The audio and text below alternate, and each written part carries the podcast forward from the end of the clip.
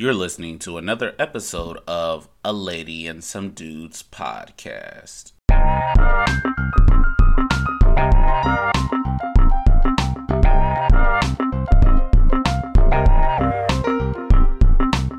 Welcome back to another episode of A Lady and Some Dudes. Now that the bubble, um, these pre playoff games are officially done, um, I thought it would be kind of fun for us to like pick, you know, an all bubble NBA team, pick an MVP, um, and pick the best coach in the bubble. Um, I already know where Philip lands on that one.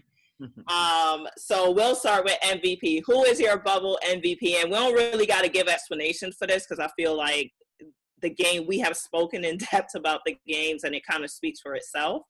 Um, so who's the bubble MVP for y'all? Devin Booker. Dang. Dame for me. Dang. I'm going Dame.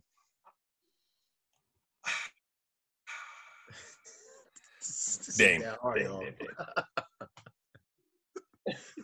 I'm just. Why was it so hard though? I'm, I'm, y'all messing me up.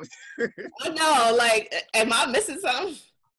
I mean, I could. I I thought maybe you could put Devin Booker in the conversation, but I had to think about it a little bit more, a little bit more, a little bit more. hmm And I said, no, Dame. It's okay. I swayed you. It was Devin Booker, but go ahead. Um, so no one is is gonna put James Harden out there, and I'm only saying that because I was reading articles where people was like he should be in that conversation. I don't really see it. Nah. they went. They went four and four in the bubble. Right. I mean, I mean, why? Why is he in the conversation? You went four and four. It ain't like you just improved something. You did. You did what you normally do during the season. You didn't do Right. to me. Oh, maybe because when West, Westbrook went down, they were saying that uh Harden stepped up. Hmm, okay. Nah, he not in my conversation. I'm cool. I concur. Okay. So um as far as the all bubble teams, now I'm just gonna do this, or we should do this just by the five, in your opinion, the five best players in the bubble, um, from what you have seen. So this isn't necessarily a position thing, just who were the five best players for you guys? Are we all giving one, Dion? Or how we doing this? We naming five, or we all giving one? Cool. Um, you can give five, you could give a couple, but like who are your top players? I'll go Dame, Devin Booker. Okay. Phil? Um, I say Devin Booker, Dame Lillard. Okay. I'm going Dame, Booker, Luka, uh, T.J. Warren, and if I had a five, I'd probably go with Harden, maybe. I would go instead of Harden. I'd actually go with the big man from um, Denver. Um, Jokic. Jokic? Joker. I go. I go Jokic. Oh, okay. Okay. I agree. That- Everyone, everyone that that uh, Kelvin said, but I would add Jokic instead of Harden. Okay. I actually had the the the same five as as Kelvin. Dame, Devin, TJ, Luka, James. Um TJ really surprised me because he wasn't really on my radar. If I'm honest, he was not on my radar um prior to this bubble play, but I mean, he he he put it all out there. I got to give it to him. I agree. Are And we, are we worried that no Laker was mentioned though? I mean, I don't think the Lakers played seriously. I, I don't Yeah, think. I think agreed. certain teams didn't play seriously after this number one seed got set. It's no. There's no purpose in really like. you want to know what I think? I think they played the Clippers seriously. Like they literally gave it all they had, like to win that first game. But I do agree. I think they clinched the Nets game, and once they kind of clinched out being number one, I Mhm. can't. I mean, I haven't watched all of their games because it became a bit meaningless to me at that point. Mm-hmm. Um, but I don't know if they were like playing for. Well, let me rephrase because AD was in there walling out even after they clinched.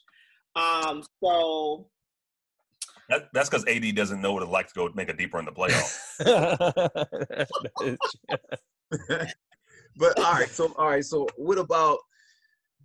I'll say I- I'm only bringing up the Lakers like I'm bringing up the Bucks. They was a bo- they was the hands down best teams, Okay. and, you- and they both went three and five in the bubble. You you want to know what my concern about the Lakers are. So one thing I got I have to give them props for is that they play the Clippers really hard. They generally play well against the Clippers. But what that does and what I have noticed and even in the regular season every game they play the Clippers, it takes so much out of them that they can't perform immediately after and and that's going to be a concern in in my view um if the lakers meet the clippers in the playoffs. It's like yeah y'all gonna come out hard for game one but ad might be injured game two and three trying to keep up. You know like i feel like like they just don't have the stamina the fortitude to be able to play at a consistently high level against that team. They take so much out of the lakers Could it be because they so they're they just become mentally drained that they I think playing them and every win is proving that they could do it so much so that they're mentally drained and everything else is like uh we don't worry about that. Mm. See, I think we talking about regular season letdowns though. I mean, we're disrespecting LBJ right now. This guy, this guy's a proven, proven winner in playoffs, especially. So I, I think he knows if anybody, more more so than anybody else in the league, he knows how to pace himself because I think he's been through every type of series, eh, eh, you know, with every type of, uh, I guess every type of talent level. So as far as him getting too up for one game and not understanding what it means to be down 3-0 or up 3-0, um, you know, he's been through every experience. So he, he has an advantage there that other teams like the Clippers might not even have. Well, my my concern isn't even really um, LeBron because I think he has developed over the course of his career. Like you can't deny how many times he's been in the playoffs, how many times he made it to the finals. I think he's built to be able to deal with kind of the emotional wear and tear of playing in those series. AD is not built for the play. What you shown us in in prior playoffs? He breaks down and and and honestly i, I was having this discussion um just yesterday. Ad is going to come out his first series he's going to like kill it kill it. Vintage ad and by the time we get to round two by the time we get to the western conference finals you're going to see he's going to break down. He just don't have the longevity uh, within a playoff setting to really be that guy. So my concern isn't LeBron, I'm more concerned about the second part of that equation, which is AD. Yeah, and I and I think I I, I sound like one of those LeBron guys right now, but I I, I think I don't want to sound like one of those, but I'm just saying that LeBron has made Chris Bosh and the likes of Kevin Love uh, look better than they ever looked before LeBron got with them. You know, and and have taken on a certain type of personality and attitude.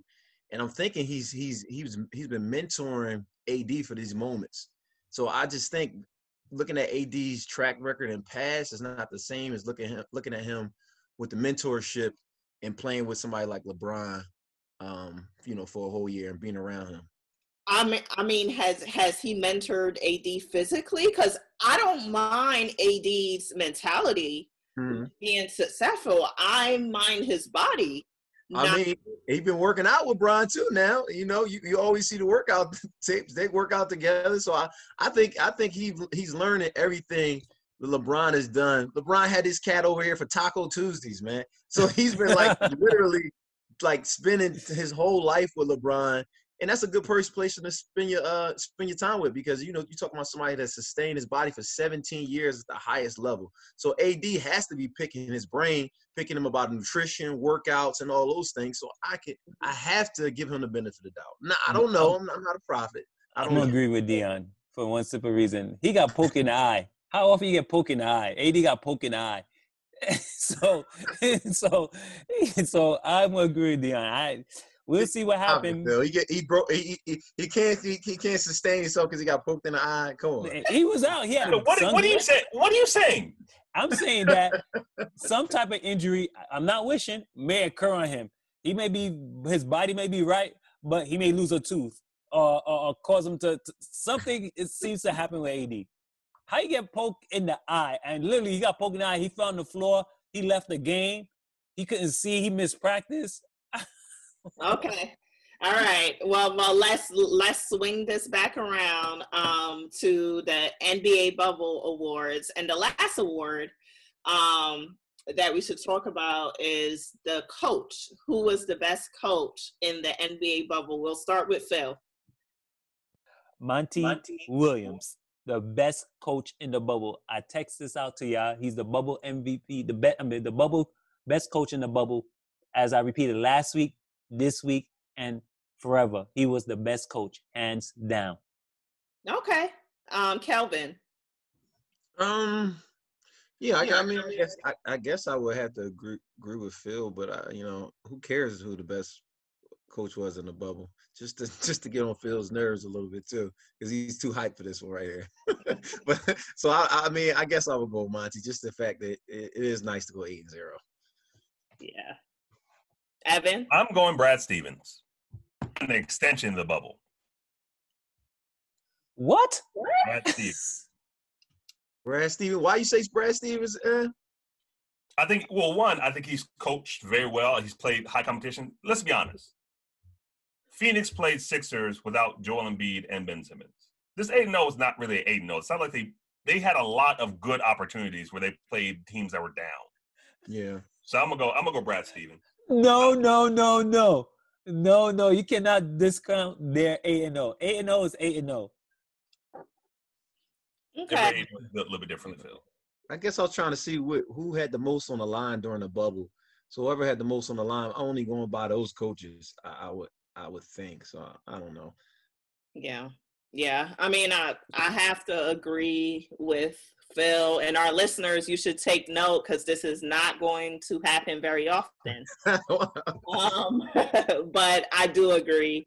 Um, Monty, Monty is definitely that coach. He he gets the best coach in the bubble award from me. Thank you for tuning in to another episode of A Lady and Some Dudes. Um, please remember to follow us, like, share. We are on Facebook and Instagram. Our Facebook handle is at A Lady and, that is the and sign, Some Dudes. Our handle on Instagram is A Lady and Some Dudes. Everything is spelled out. So that's A Lady, A and D, Some Dudes. Until next time.